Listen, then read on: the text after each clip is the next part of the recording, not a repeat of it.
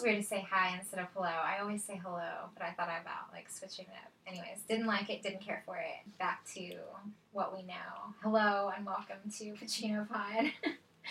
Off to a great start already. We are here to talk about Ocean's 13. Uh, but I, I didn't watch the first 12, so I, I really didn't understand what was going on. Yeah, Ocean's 1 through 12, complete mystery. I did actually watch the Ocean's movies when I was a kid.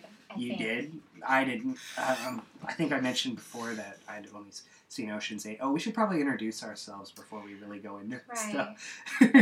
I'm Callie, and this is Jane. Hi, and this is the Pacino Pod. Um, in case this, just wanted to make sure we still introduced ourselves, just in case this is your first episode you're listening to. you're like, who the fuck are these people? Yeah, I guess like after the first one, we stopped being like, and we went to film school. yeah, it's like you know, if you really, if you really need to know all of that, all of the lore, just go back to the beginning of the very first episode and just listen in chrono- listen as we're like we're watching in chronological order. as things are meant to be done. Yes, everything must be done in chronological order. I actually tweeted. I don't know if you saw this tweet today, but I was. I was like a g- guy who starts at the very first issue of People magazine because he has Yeah. to get caught up on all the lore. I mean, if you're watching new movies and you haven't seen all the movies that came out before it, like, how are you going to get them? exactly. It's like if you don't understand, you've never seen The Great Train Robbery, you're never going to get Goodfellas.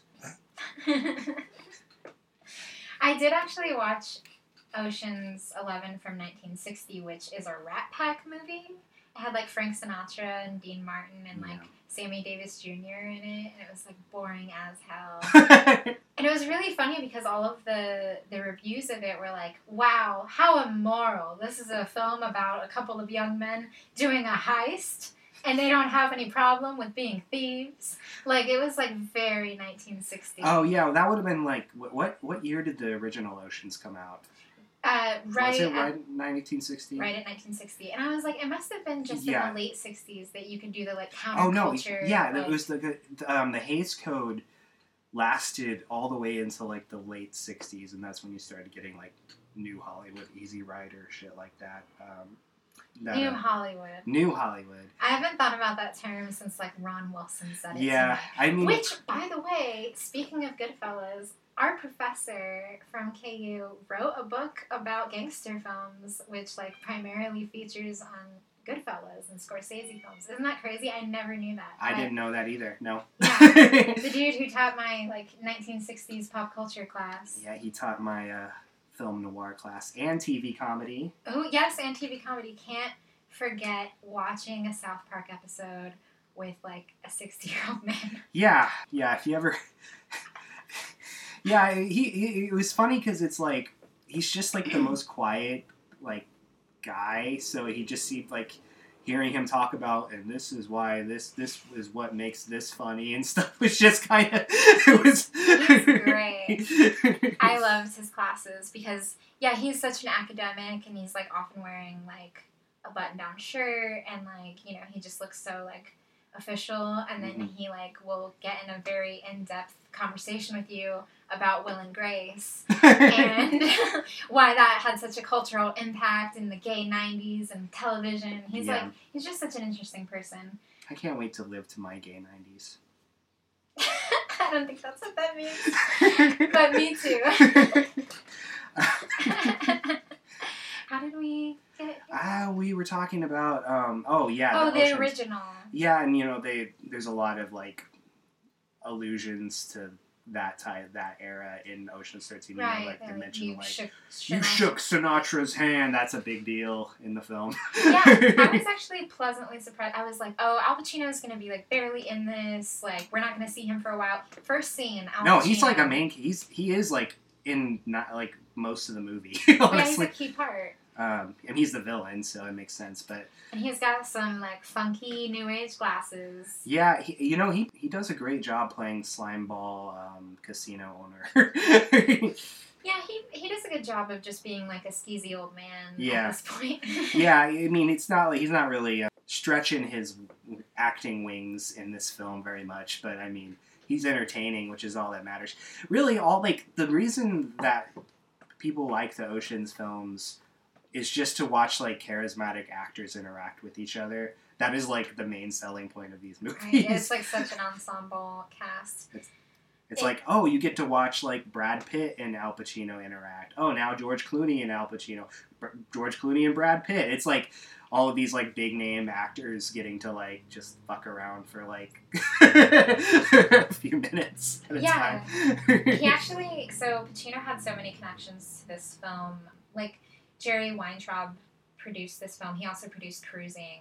And I was like looking at his uh, Wikipedia page. He used to be a tour manager for all like all of these really big name bands. Like before he was involved in television, like he like was a tour manager for Bob Dylan. oh, really? yeah. That's interesting. and then he like went into film and he's like won a couple em- Emmys and yeah, after cruising, him and Pacino were like still close, and so he recommended him for this film. And then like already he like knew a bunch of people. So like Andy Garcia from Godfather Part Three had Mhm. been in the previous Ocean's movies and is in this one too. He's like, who's uh, apparently gonna kill them if they don't do this heist. oh, he's that guy. Yeah. I didn't realize that was. it. Yeah, you know, yeah, that's now now Vincent Mancini. as soon as um as soon as like you mentioned that, no, I immediately see it now. I'm like, I didn't even read that. Didn't even register to me. yeah, there's a few Godfather connections in this as well because Scott Caan is in it, and that's James Caan's uh, Sonny son. mm-hmm. Sonny son. Sunny son. Isn't it weird that Al Pacino, like his, he doesn't really like go by Al, like he goes by Sonny. Did you know that? Really? Or he did at least when he was a younger Oh. person. I've seen interviews from the '70s where they said that that's why he is called Sonny in Dog Day Afternoon because that's just like what he's called. It's not Al anymore. It's Sunny. No. Sonny. well, I think I mean like that's maybe just a childhood nickname or something. yeah, I don't. Yeah, I'm sure. Probably people in Hollywood never like Hey, wanted to call him Sonny. Sonny. Probably not now. Um, yeah, um, just yeah, as like unlike Callie, who might have seen the other ones when she was younger, I, have, this is the first.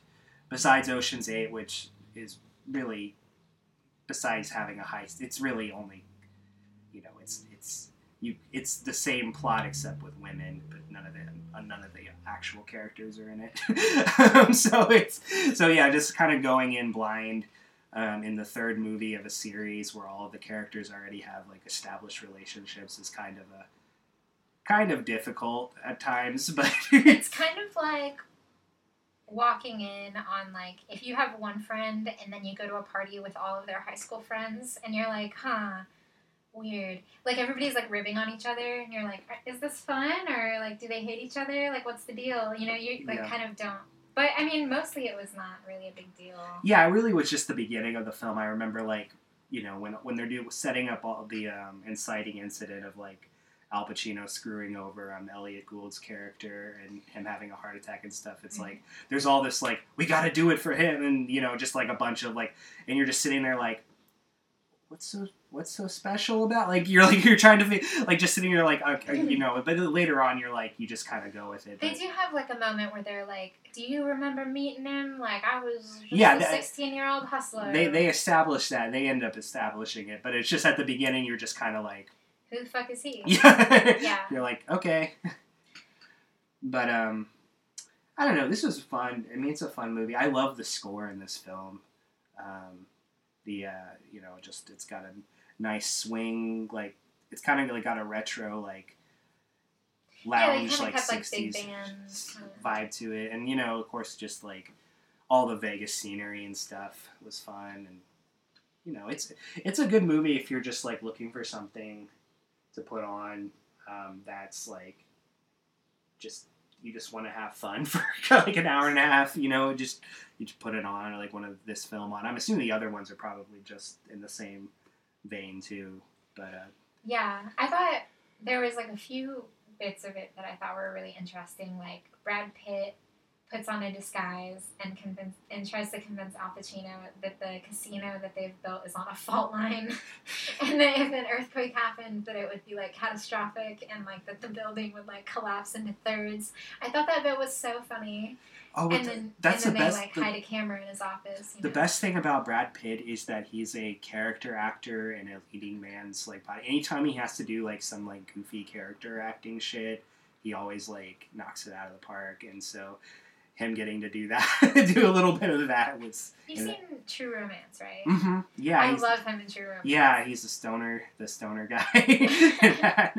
I was watching that a few years ago, and I was like saying that Riff Raff saw Gary Oldman in True Romance and was like, "That's me." But then I was like, to be honest, I saw Brad Pitt in True Romance and was like, "That's me." And he's just a stoner. He's like smoking weed out of like honey bottles that he's Yeah. like made into little bongs, and like the mob comes in to like look for, you know, the, Yeah. the lead character. Christian Slater. And he's just like so casual with that. I love that character. That's actually who James Franco's character in Pineapple Express is based on. Oh, Brad Pitt's character. I can see that. Yeah, they were like, what if like a whole, if- what if the whole movie was based on like this guy like getting into further shenanigans? or Yeah. whatever. So that's kind of the basis for that. Not to like plug James Franco, but I do God. love that movie. We do talk a lot about James Franco on, on an Al Pacino podcast. Yeah. Even though I don't think they've ever been in a movie together.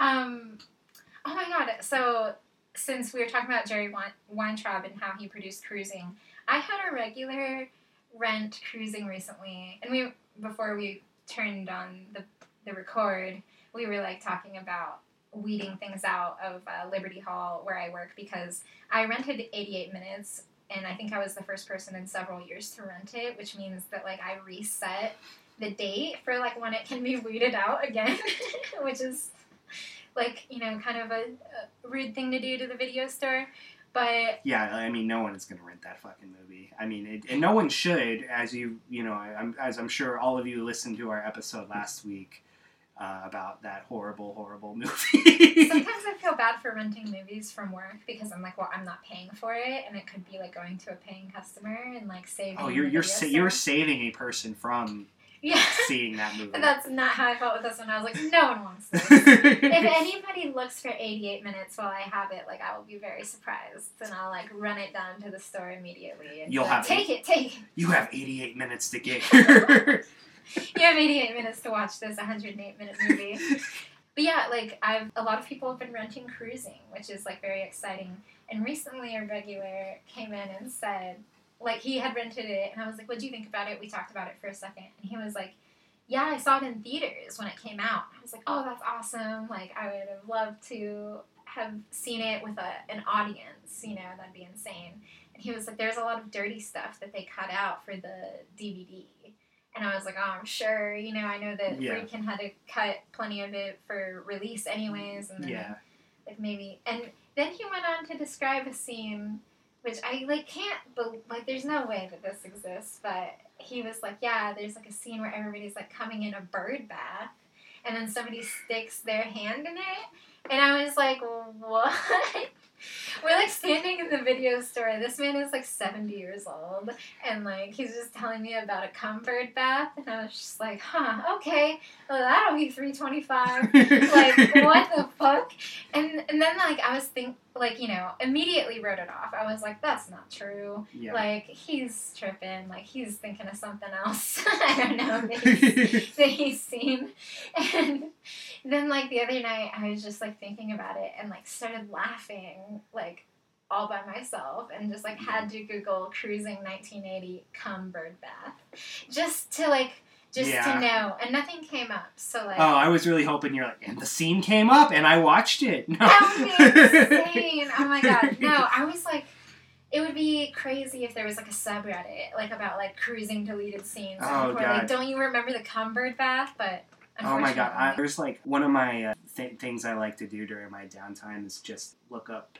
Uh, there's like a big subculture on, on online about like lost media, like media that's been lost, or like trying to discover like old lost media. And um, there's like there's like tons of like subreddits and things devoted to this, and I kind of want to make a thread about the fucking cum bird bath cruising scene just to see if anybody like if it's like is this actually a thing? Does anybody can anybody else like confirm whether this was a thing or not or if this is lost media out there that could possibly be found? We need to talk to William. we need to could somebody please uh, write uh, or if, if anybody who's friends with william friedkin listens to our podcast please ask him did cruising originally have a scene where men came into a bird bath because this is really important for lost media preservation I need to know. yeah. No, no, no. This is for archival reasons. archival purposes this is very important um,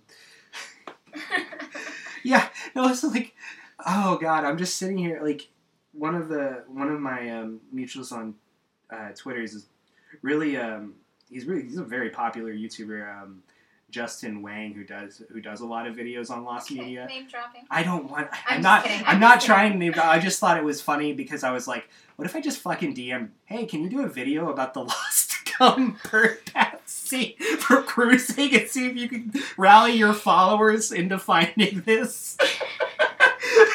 You know what's funny is if it's not true, what if we like implant like we're like oh it's the Mandela effect. It's the Mandela effect. On in, in another universe, there was a scene where you know.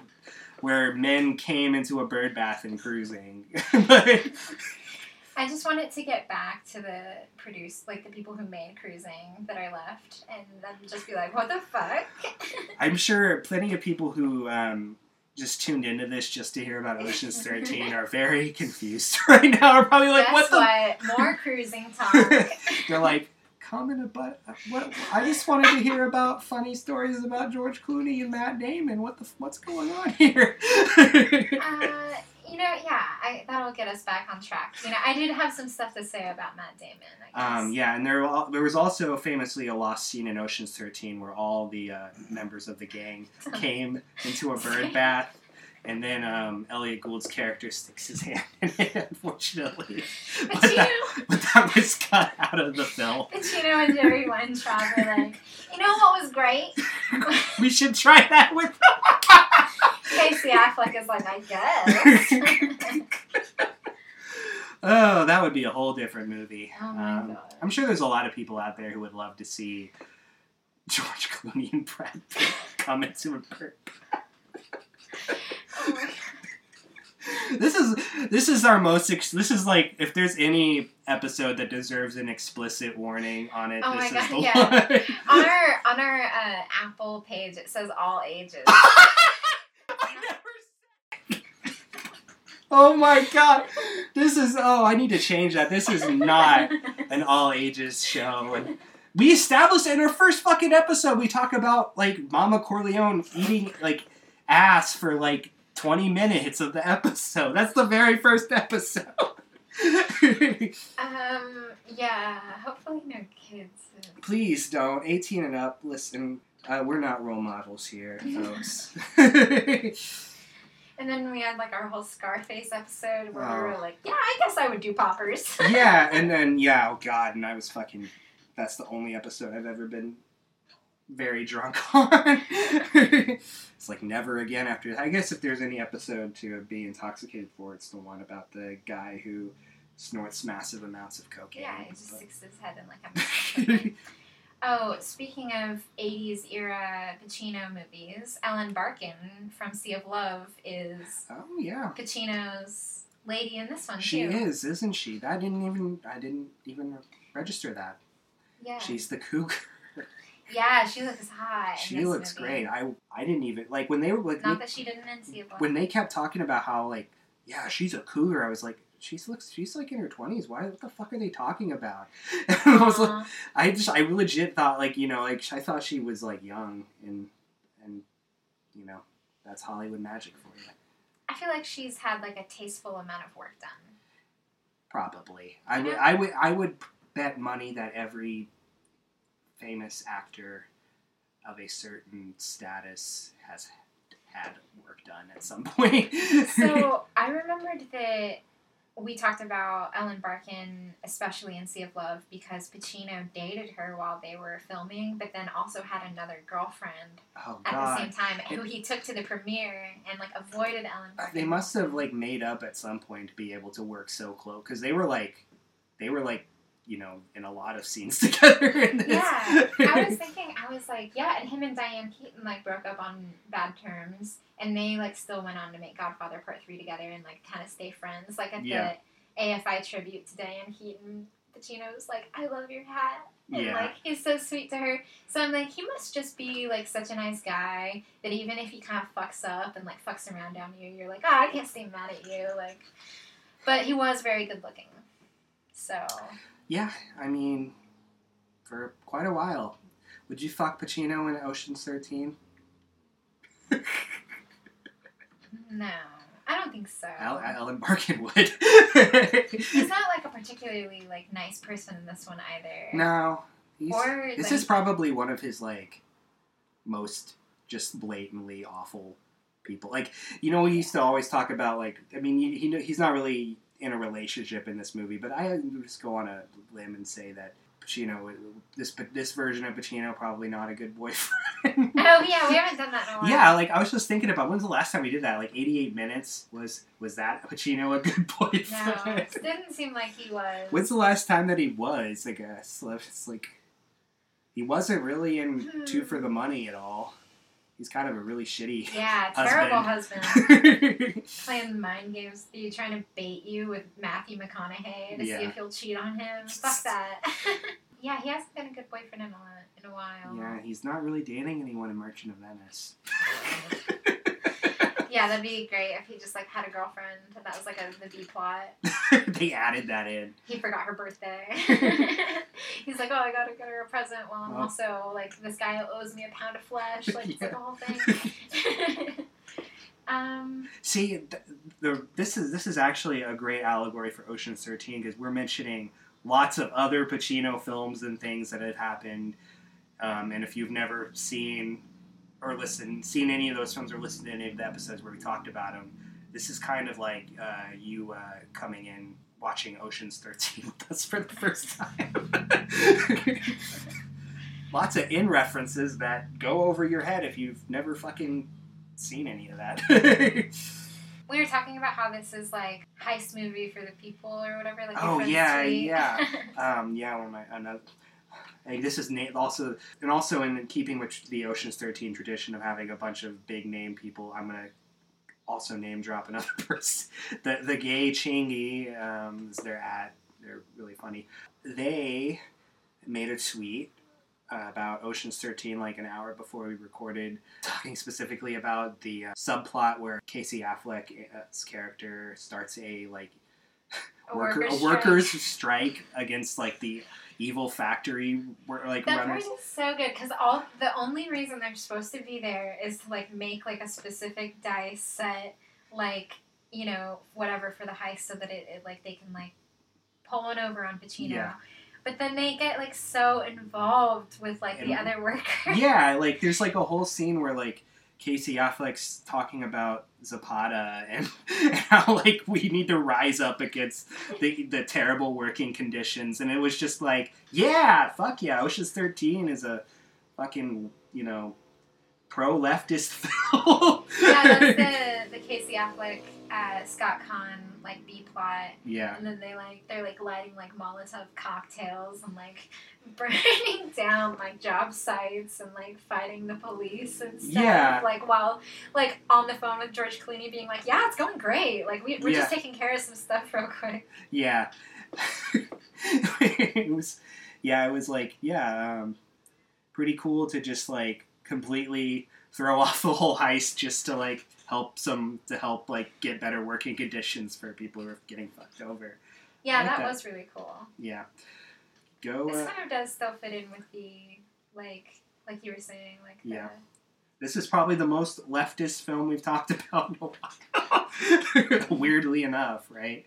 You know, really not going to see that in 88 minutes. But uh, yeah, that was probably my favorite aspect of the movie, which is some yeah, especially there's a you know the workers strike at the Frito Lay plant in Topeka that's going on right now that's very close by to where we are, and you know it's kind of been making national news for how terrible the conditions there are. You know, like like someone died and they like told them the workers to just move the body and keep working, which is fucked on so many levels. And apparently, it's just incredibly like unbearably hot in there, and there's like worked to death. So, They make them work like 12 hour shifts and Yeah. like they don't have days off. And yeah, I actually used to work at Ogden, which is right next door to Frito Lay. And like on certain days, the air was so thick with chip smoke that it was like you would go outside and like be like coughing, you know, because it was like out in the air. And I was like, you know, at least 100 feet from the factory. So like to be inside, like I can't even imagine. I've heard that it's like so thick that like they've asked if it's safe and like if they should be wearing like equipment, like if they need to be wearing masks or I mean they obviously should be anyways because of um, COVID, but I'm sure that COVID regulations aren't being enforced if they're working them to death like they are. yeah, I'm pretty sure that's probably like yeah, the, it's but even pre-COVID, like they definitely Yeah. needed like safety equipment to deal with that because it's just like so thick in that part of Topeka. Like if you drive by the factory, if even on the highway, you can smell it. Like it Yeah. smells like oil in the air, and like if you're like out in that like for too long, like you can feel it on your skin. every day for 12 hours So- getting paid yeah. shit and treated like shit so seeing a film that has a very pro worker subplot was nice Yeah, it kind of like took the casino business like all the way down to like the like beginning level of yeah like Well, labor. it's interesting. yeah i mean like that isn't that like really the whole theme of the movie is like about screwing over the people that screw that normally always win and screw everyone else over so you know like they're like you know ultimately they're trying to take down the like Al Pacino is like the scumbag casino owner and like the house always wins so we're gonna make sure that everybody wins but the house this time and we're gonna make sure that the workers gets what's you know what they deserve and so it is in that regard it is pretty like you know it's pretty pretty cool And they do rig a couple things so that like random people get like a bunch of the money. Like that that poor uh, hotel reviewer. Oh yeah, that they just tortured uh, like the whole movie just to make sure that he would like give the worst review possible, and um, at the very end, you know, Brad Pitt basically rigs the rigs the machine so that he gets 11 million at the end. And I thought that was nice. He does, you know what? He deserves that, that money after that shit that he yeah, had to go through. terrible. They gave him like a skin rash. Yeah, they like they like implanted bed bugs in his fucking room and like Oh, and then Casey Affleck like yelled at him. He was like, "Get out! Get out of get that the hotel!" you smell like shit. Get out of here. I thought it was like one of the biggest like laughs for me was that scene after they yell at him and then they immediately like run away down the Yeah. hallway because they don't want to get caught because they just like fucking like put on suits and pretended to be. Yeah, they were probably the best characters in the movie, in my opinion, just because they're always like Little rascals. they're always running or running around and doing shit. Yeah, I think it's like hard because I always find Casey Affleck to be extremely likable, and I know that he's Yeah. a piece of shit. yeah, he's a terrible person, but he's a great actor because he's really good at playing likable people. yeah, I mean, like Manchester by the Sea, I think is a great fucking movie, and I haven't seen it. oh, it's sad, really sad, but um, he's really good in it, and uh, but unfortunately, he's also terrible, pretty shitty person. So it's like, what are you gonna do? Another connection, you know, since he Pacino worked with Ben Affleck and Gigli, so this is Yeah. you know, another family member of somebody that he's worked with before. Yeah, it's um, he. A lot of actors get to cross uh, names off the list. Although I don't think every person in Oceans was in a scene with Pacino, but I do know for sure Brad Pitt and um, George Clooney shared the screen with him. But I don't. Yeah, unfortunately, Bernie. Bernie Mac did share. Yeah, he Bernie Mac did share a scene with Al Pacino when the, during the Domino's scene. That was yeah. that made me miss Bernie Mac. I was like, I miss him so much. He's so funny. no, I hadn't thought about Bernie Mac in a long time. he's good in this. I mean, he's not like in it a ton, but he's like when he when he is, it, it's it's fun. Speaking of supporting characters, Don Cheadle's accent I'm what the not sure what was going on there. Is that that's is that that's not his real accent? No. Oh, okay. I think he was supposed to be doing a Cockney accent, but it was just like terrible. And I like looked it up. I was like Don Cheadle accent, Ocean's Thirteen, and it was like he has even been like, yeah, like I, I'm not good at it. Like we just wanted to have fun. Yeah. Like He was as the motorcycle guy though, um, yeah. coming in with P- Pacino, and he's he's like demanding his money while they're photoshopping the. Pho- I thought that was fun. Yeah, this was like a big time for Matt Damon because he was like doing Matt all the Damon's Ocean's everywhere. movies and the Bourne, Warren movies. movies. It was like Matt Damon fever in the mid two thousands. Yeah, so he was kind of hot shit when this came out. Yeah, I didn't really like him in this movie. I'm, I gotta be honest. I thought he was like the most annoying character. yeah, I, I agree. I didn't think he was like given it very much. I, actually, one thing that I wrote down was that like I felt like at least for the beginning part of the movie, things felt extremely rushed. Like I felt like no Yeah. one wanted to be in this movie, and it's like the end of a trilogy, like probably kind of unnecessary. They've already done two of these before. They're kind of like, you know, they're just like, okay, I guess we're doing a cash just another pay. That's yeah. another paycheck. You know. Um, but then I feel like it did lose that eventually, like towards the Once they once they got into the casino and started like doing all the the bits and stuff, like all the like the first like twenty minutes is all just exposition dump about like, you know, well we tried this. And we're gonna. Oh, you're stuck on this part. Like, nope, we got this figured out. Oh, you're stuck on this part. Then, oh, we got that figured out. And it's just like a lot of, just a lot of exposition dump before you really get into it. I suppose it could have been like they were just trying to be really fast paced and like yeah. you know everybody's so quick witted and like And like, it maybe well, once again, maybe that's how it is in every one of these movies, you know. But But I did notice too that at the beginning there was these horrible like Windows Media Player transitions, and then like towards the end in the casino scenes, there's like kind of some like artsy like frame layering and like yeah, cool effects that they're doing. I'm like, did that? Did this person like learn to edit as they were doing maybe, maybe it was like one of the things. I don't know who edited this. Probably someone good. yeah, sorry. I mean, I know Steven Soderbergh directed this, and he's like a very. Stephen Mirrione. Uh, what else did he, has he done? Traffic, Okay. which he won an Academy Award for. so yeah, he's a good director. Well, that's not always like that. That isn't always an indicator though, because oh, he's uh, an editor. because um. No, I know, but I, I'm just saying it's like winning an Oscar for best editing isn't always an indicator because Bohemian Rhapsody won best editing. Have you, have you Yeah. seen that movie? Is edited horribly. Have you seen that famous clip of where they're like having lunch and it's cut? There's like 14 cuts in this dialogue scene, like in like two minutes, and it's so terrible. It just looks, it's awful. Still haven't seen it. I, I don't recommend it. It's kind of a shitty movie. Um, personally, if we ever do a Rami Malek podcast, I guess we can watch it then. But, but yeah, no, I, I mean, may- I- maybe it was just like one of those things where, like, when writing the script, they were really invested in the casino aspect of it, and were like really like took their time with that. But just like we're like kind of like stuck on the beginning part. And we're just kind of like, all right, let's just get through this because you know we're just we're like, all right, and then oh, no, now we're at the part that we want to film. yeah, the part where it's like dun dun dun dun, Yeah. dun dun dun dun. Yeah, but yeah, I agree. It's like a it's a fun movie, and there's lots of like quippy dialogue. And yeah, it's uh, if you're a fan of the Quipsters, it's a it's a quippy movie.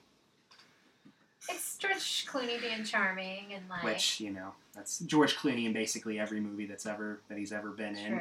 That's why everybody has a crush on him. when has he not been charming in a movie? We should, yeah, that's the the next one we should do. George the Clooney cast. I wouldn't mind doing uh, Brad Pitt's some of Brad Pitt's Brad Pitt would be fine. Although I don't want to watch that movie where he does a Northern Irish accent. Which one is that? Um, something he's like in the IRA. Oh, It uh, it came out in like '97 or something. yeah. like. I mean, he's kind of had a spotty filmography. Like he's been in really some really good movies and other ones that are just Like Twelve Monkeys is like really yeah, cool. Yeah, but and then like Meet Joe Black is not good. Yeah, and then he did like a bunch of like movies just because he was like, I think like once he was like famous, famous, you know, like Yeah. a little bit. I don't know, like he was obviously famous during this, but like he started doing like after him and like Angelina and Jolie got together. Yeah, And Mr. and there's, Mrs. Smith. yeah, exactly. Actually, like read that that's like why at the end, like him and Clooney, like Clooney tells him like, why don't you settle down and have some kids or whatever, and it's like supposed to be a joke about how him and Angelina Jolie were like adopting kids, like yeah. like one kid a month at the time. Yeah. Uh, and then like something that he says back to Clooney is supposed to be like a joke about Clooney's life. I don't know. yeah.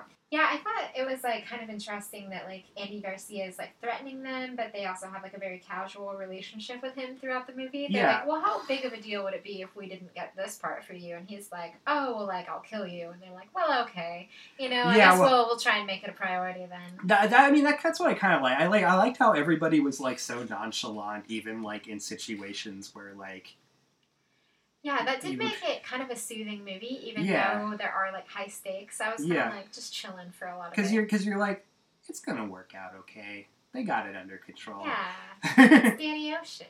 I the one thing that you know I was talking about how like Matt Damon was kind of annoying to me in this like the there's one Letterboxd review of this I read that basically like sums it up as like after like it was like after the hi- after the high stakes heist with like all of this money and uh, jewels and everything. Matt Damon wins. all Matt Damon gets is the approval of his father. It's like yeah, that's kind of yeah. I mean, it was like him and the the, the guy who I don't know if, if anyone's probably knows that the guy who plays Matt Damon's dad in this probably knows him most from Curb Your Enthusiasm. He's like he plays Funkhouser in Curb, Curb Your Enthusiasm, and he's passed away now. He plays he plays an FBI agent that also happens to be Matt Damon's dad and is in on the heist or whatever. But like I guess the whole they set it up is that he's like doesn't think Matt Damon has what it takes to be in charge or in control of his aspects of the heist, and is always wanting to talk to talk to talk to Daddy or yeah, I was kind of bored by some of that stuff in this movie. yeah But again, I think that's like kind of because I hadn't watched the first two in such a long time. Um, which is funny that I went and watched the original, which has like no no no connect outside of uh, the fact that you know George Clooney uh, just Danny Ocean mentions Frank, Frank Sinatra. Sinatra. But yeah, I mean, it's kind of like. But these movies, I guess, are kind of like they're always like kind of playing back and forth with like with things like reality and fiction because like I mean I haven't seen it, but like I think Ocean's Twelve, a big part of it is like there's a Julia Roberts plays a character who's on the who's in the team who's supposed to look like Julia Roberts, so she's playing a, a con person who is playing Julia Roberts That's in the so like funny. so I it's like it's that. like really meta. Um, that's like really all I knew about the Ocean's movies. but so it like it makes sense that they would like kind of like do wink wink things at the end of like with Brad Pitt and George Clooney about their real lives and shit because they've already been you know going meta with that. yeah. I thought it was cute that Elliot Gould put on like his like '70s suit to go I love show him. Pacino off. Elliot Gould is one of my favorite actors. Like he, I don't think he ever gets enough credit, but he's like he's just fun to watch whatever he's in. Uh, when he's in one of my um, His reactions are so good. Yes, and one of my favorite movies um, that, I, that once again Ron Wilson uh, played in his um, film noir class was uh, starred The Long Goodbye. Elliot Gould stars in that. It's like this neo noir from the mid '70s, and he's like playing this um, this like detective who's kind of shitty at his job, and he just kind of bumbles his way through everything. And I know we've mentioned that Pacino has played those type of characters before, but this one he actually does it in like a really where it's like really Comedic. really yeah it's fun it's like it's it's just one of my it's just like i need to watch it again because like i remember watching it in class and just being like this movie's fucking great like why have i never heard of this movie before I was just thinking I would like love to have Ron Wilson on the podcast, but I don't want him to listen to it. like I don't want him oh to like we can't ever like and listen to like the Godfather episodes and be like, "What's this about?" or, or or even this one. Oh yeah, we talked about you a lot in the Ocean's Thirteen episode, and then has to sit through that fucking twenty minutes about bird bath come from cruising. Like, yeah, can you imagine? Imagine him sitting there listening to that. he might think it's really funny though. Yeah. Because that's the thing is like we always like think of him as like, oh, he's a professor. Like he's Yeah. not gonna like as if that like strips some of his sense of humor Yeah. or whatever. Did I tell you about that thing that Willmott posted, or did I send it to you? It was so good. And W- Willmott was our Kevin Willmott. He was our screenwriting professor, and um, Spike Lee's. yeah, mo- most Partner. most people probably know him because he won um, know him because he won uh, one- of the people that won an Oscar for I mean, writing. like they were a couple. writing the. Yeah, they're not a couple. Uh, he wrote. Yeah, he helped write the BlacKkKlansman. Um, Yeah, and they did the Five Bloods together, and uh, the twenty fourth. I think that was just Willmott just That was just direct. He, he he directed that himself, I believe. I've heard that that's really good. Yeah, I haven't seen it yet, but I mean that like that was like yeah, it's one of his bigger budgeted films because you know mostly he he was before Chi-Raq. He mostly just kind of made uh, small like low budgeted films like locally and stuff. But, Yeah, his first movie had like John Cusack in it, though. It was kind of like interesting and like oh, the one with um yeah, he made like a movie with like Martin Short and Uh-huh. Isaac yeah, Hayes and stuff, one. which I've never seen. Ninth that. Street. Yeah. Anyways, with all the talk about like critical race theory uh, that's been going on on like social media and stuff, and like in politics, uh, Willmott posted, "I gave your mama some critical race theory, and she begged for more." yeah, he's God, funny. I love him. He's he's a fun guy. Um, yeah. We'll never forgive him for making me stand up and act out one of my scenes with him. And then go, he went off script and just started asking me questions in character, and I was He like, he did. That Willmott. sounds that sounds amazing. Oh I my was god. like, Willmott, why? I think he is. it Pro- did really help me though. I think yeah. I think he probably was trying to get you to like get into the head space of your characters and stuff. Well, he wanted uh, like more uh, conflict, and so Yeah. he kept trying to fight me in the scene. And he was like, "Well, what are we fighting about?" And then it helped me like figure out, you know, what I what I needed Yeah. to write for these characters. So it was effective. It made me sweat a lot. You know, it is what it is. I remember Ma- Mason Andrew uh, laughed at me the whole time, like openly, like heckled me. oh god, yeah, that sounds like him. it was just such a small class because the screenwriting courses were like 10 to 12 people or something like Yeah. that because it was like upper level like they made you did, did you do the uh, so you did the uh, intermediate Mhm. class? I wish I would. See, I, I only did basic, and I wish I would have just continued into the intermediate instead of doing the production because I like writing a lot more than I do. let's the- just go back to film school Yeah, let's yeah, let's. I've already sank a bunch of money into my library science masters. I might as well go into even more debt to, to get a Yeah, film another master. masters. you know what you need jane another master's I need degree another fucking intense two years of school in the arts in the arts, which is clearly doing re- really well right now financially, and you know. i mean yeah the world's your oyster hey, you know, I just name dropped a couple of a YouTuber and a writer for an internet website. i have kind of always thought that like if uh, i'm not really able to get anywhere i'll just become a professor or something i'll just like have a class about al pacino Uh, we're teaching. We're um, we're teaching film classes right now Yes. for free. Although, if you did want to pay for it, You could. It exists, so you can pay for it if you want. Your- But- your student fees. Your student fees, yeah, please give us your. Yeah, that's what we should. student fees. Yeah, they're like, uh, they call themselves teachers, but they mostly just talk about cum for one for an hour. you know, I think we all learned something. um, yeah, I don't know. Um, we were talking about Ocean's Thirteen, weren't we? Yes. Did we have much more? Did we? I guess we should talk about Steven Soderbergh a little bit because he's kind of a famous director. Yeah, what Um, else has he done? A lot. um, let me just pull up his filmography. He's done quite a bit. You, I guarantee you have seen at least like one other of his movies, if not multiple. I actually watched his very first film in one of my film classes. Uh, he did Sex, Lies, and Videotape, which is a great film. I love that movie.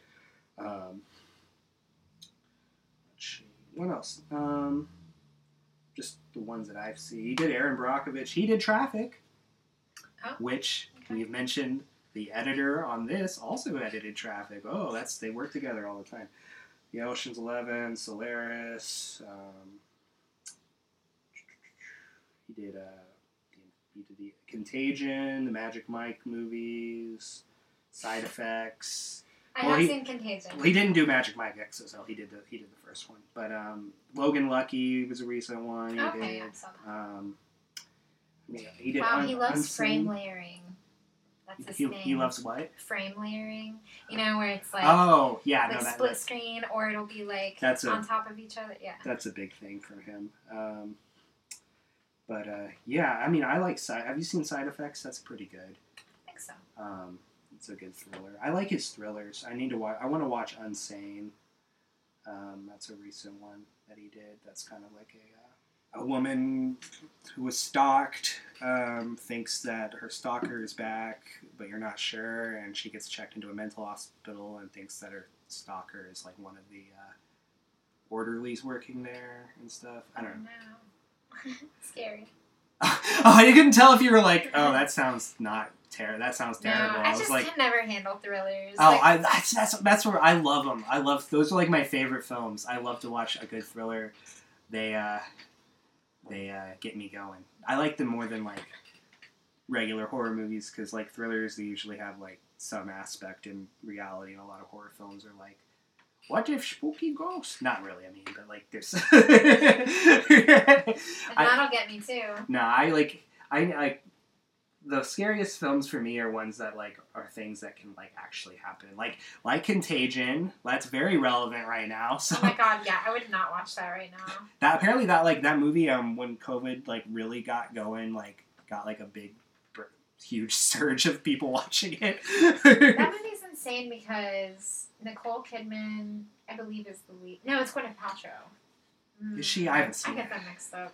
I'll edit it out. well, well, Um, it's somebody. It'll be like other blonde actors. She like looks healthy and stuff, and then like she like the next day in the movie she like looks like shit, and he takes her to the hospital, and then like ten minutes later she's dead, and it's like so, like Matt Damon like it's like some of his best acting, I think. Yeah, once again, Matt Damon. Matt Steven Damon. Soderbergh, love, he loves him some Matt Damon. Uh, He does actually, because he's made multiple movies with Matt. He made The Informant with Matt Damon, um, which I've never seen, but it's supposed to be all right. I think. oh, I was thinking of that movie, The Good Shepherd. Yeah, that that was not him. That horrible movie. Oh, I think I Good know. Shepherd. Oh God, who? There was actually, I think, I, I I don't want to mention who I think directed that until I confirm it because if it is who I think it is, that's really funny. Yes, Robert De Niro directed that. No way. yes, he did. He That's directed. so funny. Good shit. Yeah, Robert De Niro. It's like one of his only. Like I think it might be his only directing credit is The Good Shepherd. What the fuck? Yeah, that movie's so like odd and like sexual. I don't know. I haven't seen it since I was like a lot younger, so maybe I was just like, ew, boobs. yeah. Well, you know, maybe we'll maybe that'll be one of the Patreon exclusives. Like, it'd be funny to like. And I'll Um, be like, ooh, boobs. like if like to when we if we uh to match up with like looking for Richard or something, let's do De Niro's directorial effort.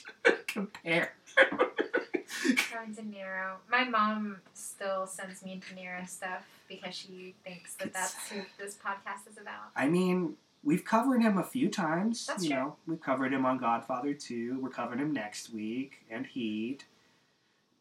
Next Godfather week is uh, probably not on the same level as Godfather 2. But uh, I probably won't want to fuck him as bad. just from the poster, it's not, he looks, No. looks pretty haggard. yeah, that'll be Righteous Kill, which um, the second movie we'll be talking about, directed by Jon Avnet, famously of 88 Minutes. Masterpiece, 88 minutes. Yeah, great. Looking forward to that. That's next week. Yeah, that's the next one. And We'll have a guest on that for that one too. yeah, Trevor from. Uh, we need to talk about Kevin, our second person from that podcast on, and we'll we actually Just were working through the hosts. we so- we actually yeah we guested on on a spin-off of that podcast about Walter Matthau like a little while ago. Yeah, I actually really love the taking of Pelham One Two Three. I'm really glad that we did that one. Yeah, I knew as soon as like that was the choice. I was like, this is, this is Callie Core. As soon as I watched it. Just because it's like in, from the seventies. no, it just had like I mean, not that it's because it's from the seventies. It just has a lot of the aspects of like the movies from the '70s that you have been really into, like Serpico, and that like that same style of like grittiness, and Mm-hmm. realistic. Pre Giuliani New York. Yes, pre yeah, it's a pre Giuliani New York movie, which is Callie Callie Core. That's. I would have loved to. Uh, it would be cool. Like if I, you know, people are always like, oh, if you could like be in another period or another, you know, Yeah. whatever. Like maybe I'd go uh, do some poppers in pre Giuliani New York. Get stabbed. Get hepatitis. Yeah. Um, yeah, no, I mean, I, I, it's there's like there was an account. hepatitis A, just to be clear. Okay, okay, yeah. Um, there was a uh, account. Uh, I don't know if it, I think it. Was, I can't remember if it was like Twitter or like a Tumblr thing or something where people were like comparing pictures of like '70s New York with like current like New York and like just how corporatized and characterless much of it looks now compared to what it used to look. I really liked. I mean, I've only you know stayed there for like a few weeks at a time and Yeah. stuff, but like I loved New York. It's. it's I love New York. I yeah, you know, like that was from me. Actually, I said that first. I heard New York. I actually one time in the airport saw a guy in a T-shirt that said "New York hearts me." And I thought that was kind of funny. um, yeah, like it's uh, there are still like pockets that are very like feel like communities and stuff like that. Yeah. they're kind of uh, fading away. You're not seeing any porn theaters in Times Square anymore, unfortunately. God damn it! That's what that we should. That's That's what New York is about. that's what we should do. We should just go track down a fucking theater that still shows porn. do a bonus episode. That's where we're gonna do our live show yes. Cruising. yeah, that we could. Yeah, we should. You know how like um, people will uh, um, like will can like pay to do special screenings at like theaters sometimes for like. We should find a porno theater and do a special screening of cruising. I would actually love to rent out uh, one of the Liberty Hall rooms and like make all of our friends watch cruising. oh, that would be fun. Your birthday. we could like next year. film their like reactions for the club scenes. And Oh, all of our like straight male friends. Oh yeah, that's the only people we invite are just like the straightest dudes that you can think of. We told them that we're gonna screen Heat. Yeah, we're like, oh, we're, we're, we're screening a Pacino classic. Like, you know, love it. you know, like dudes love Pacino. but yeah, I mean, And we lock the doors and we put on cruising. we did uh we did uh coin the term that uh Pacino makes movies that, that either you can watch with your dad or you definitely cannot watch with your dad. I thought about trying to watch cruising with my dad. Why? I was like, it's a cop movie, and I didn't really get it. Like, I didn't know that there was gonna be so much. And then, Oh. like, I'm really glad that I watched it like by myself at like Oh, ten in the morning. God. You know? Yeah, never watched that with you. I watched it at late at night for the first. That that that was. I think that's the proper ter- time to watch it. Is at like midnight. Yeah. There's certain movies that are like. You could only watch it when it's really late. Like when I watched Goodfellas recently, I started it at midnight, even though it's like three hours long, because I was like, "This is a movie that you watch Nighttime movie. at night." Hmm. Ocean's Thirteen. I did also watch. I watched that not like as late at night, but I think that that's one that you could probably put on in the afternoon. I watched it in the afternoon. Yeah, it's an Yeah. afternoon movie. It's like a chill. I'm trying to think of like movies like. What do you think is the besides cruising? What do you think is the best nighttime Pacino? I don't know. Like Bobby Deerfield would probably like put like put you to sleep. that kind of like gets you cozy at night. But I don't know. Like I guess like for like fun. I don't know. It's kind of maybe Scarface. Oh, Scarface. I, I also watched that. Also long though. So yeah, that's the thing. That's once again, it's a problem with Pacino movies. It's not a Pacino movie unless it's two and a half hours long, long minimum. So while it's fun to watch at nighttime, you got to be conscious of your bedtime. Yeah, you like watch it on the weekend, like on a Saturday, not like a like on a Wednesday night or something. I thought Revolution was was like a good nighttime film to like, yeah, I can see that. but It's also long. I also just liked that movie like probably too much. Like That's our longest episode still. We talked the fuck out of that movie.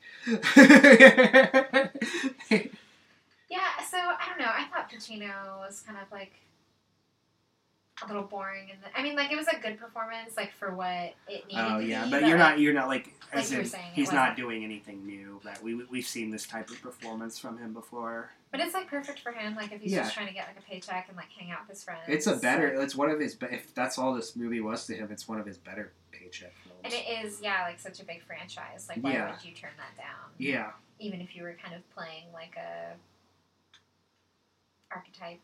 yeah. I mean, yeah. I don't know. I thought he was fine. Yeah. He was fun to watch as he usually is. Um, a lot better than last week's movie. Yeah, and so we we don't have high hopes for next week for Righteous Kill, or I def I don't. Just from the, looking at the reviews and stuff, and uh, and and being basing it on uh, our experience, our prior experience with this director, I uh, do not have high hopes for Righteous Kill. Um, and then what's after that? Do you know? that's a good question. I actually don't know. Let's see. trying to give the people something to look forward to. And by that I mean me. trying to give myself something to look for. And like sometimes when I look at the filmography, like I'm not thinking about the movies that um, are like uh, like the HBO suit. Like I don't think that Yeah, they're included in um, the list that I tend to look at. The next one that we are doing I actually think um, after uh, it is You Don't Know Jack, which is the first of the HBO biopics. So that'll be after Righteous Kill, and then it's The Son of No One, followed by Jack and Jill. Callie just it's not a visual podcast, but Callie just gave the most like defeated expression I have ever seen. I like looked away. um, you know, a- it'll be okay. I think that those are going to be funny though. yeah, maybe. Because Son of No One had a hilarious sounding cast Yes. for like a serious film. Yeah. Like, that's a Channing Tatum movie, which sometimes Channing Tatum really surprises you. he can be good. so Yeah, that could be That's true. that could be like a, a hidden gem, perhaps. Perhaps. I Um, doubt it, but there- trying to be positive. also, just to let you know, there are at least two movies that are on IMDb that are not listed on his Wikipedia page for some reason, but they're not till later. But one of them, I don't, I really think he's only in it very like not very long. It's like a John Cusack movie called like something Animals or something. Another John Cusack movie after City Hall. So, not- and it's one that doesn't seem very well known at all. And um, then the Pirates of Somalia, which I also think that he has just a very brief role in. Um, but apparently Wikipedia, because I had to fight with Wikipedia to get them to put me and Natalie back on the filmography because they took it off because they were like, he's not in it long enough, and I was like, he has speaking. If you have a speaking role, like that still counts as part of his fucking filmography.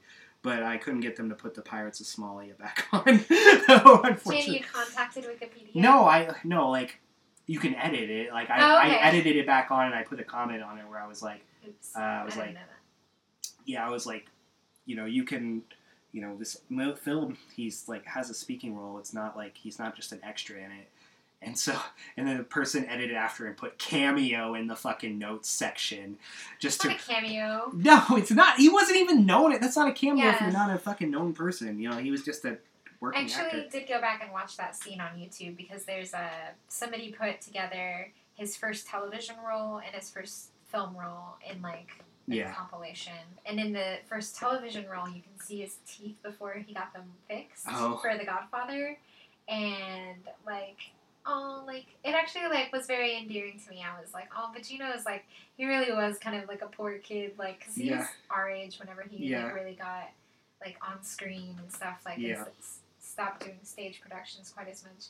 He had like a lot of like pulled teeth and stuff. It kind of made me like happy for him that he got so much success after that and was able to like Yeah. fix things because it actually looked kind of like maybe it was an issue, but uh, Yeah. still very cute. Oh yeah, no, for sure. Like I said, he didn't really stop until recently. You know, he's still kind of like there's like a quality. I mean, I wouldn't like fuck him, but like I would like. As 88, be- 88 minutes, nurse. 88 minutes wants you to believe that you would fuck him because Right. all that's all the women that he fucks in that movie are that are your age. 26 year old Yeah. women. Yeah. My mom forgot how old I was. How old your, does your mom think you are? She thought I was 25. Oh. She was like trying to put me on her health insurance or whatever. She Mm. was like, "Oh, you could be on Tricare Young Adult." And I was like, "Don't know if I'm really a young adult anymore." And she was like, "Well, you are until you're 26." And I was like, "Ooh, You're like, 26. I am 26." It's like, oh. oh, yeah, she was like, "Oh well." so uh, might not have health insurance. Maybe now's a good time to plug the Patreon. Oh yeah, um, we have a Patreon. um, currently, they're um, for five dollars subscribers. Uh, you get a shout out, which uh, you know there's our three five dollar subscribers of Alex, Matt, and Casey. Appreciate it, and also you get access to bonus episodes, of which there are only one right now. It is um, Trainspotting.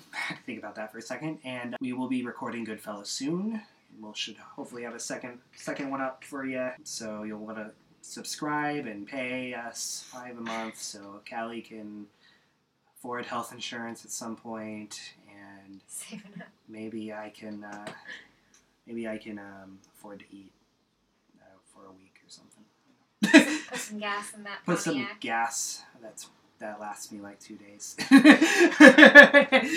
uh, we're both broke. That's what we're trying to say here. so if you just want to tip us as well, that uh, yeah, that would be all right. you know, are we are our cat? Well, my Cash App is in my Twitter bio. That's Static Blue Bat. You can find it if you really feel like it. I don't know if Callie's is or not. My Venmo is the same as my Twitter at, so Oh, that is pretty easy to figure. Yeah. Which is. uh, at Callie Bud, Ooh, which is a weed joke, It is. and I'm also just your your pal. You're my bud. You're my Pacino pal. Mhm.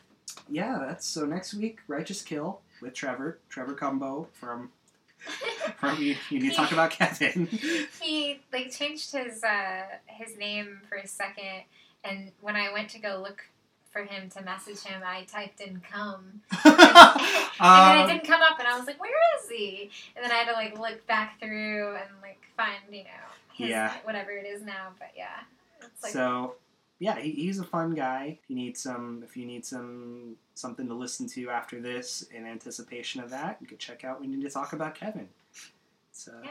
really fun pa- podcast. It's also had a friend of the show, Rose, is on it too, who was on our cruising episode. So not to plug cruising again. yeah, we cannot get enough of cruising.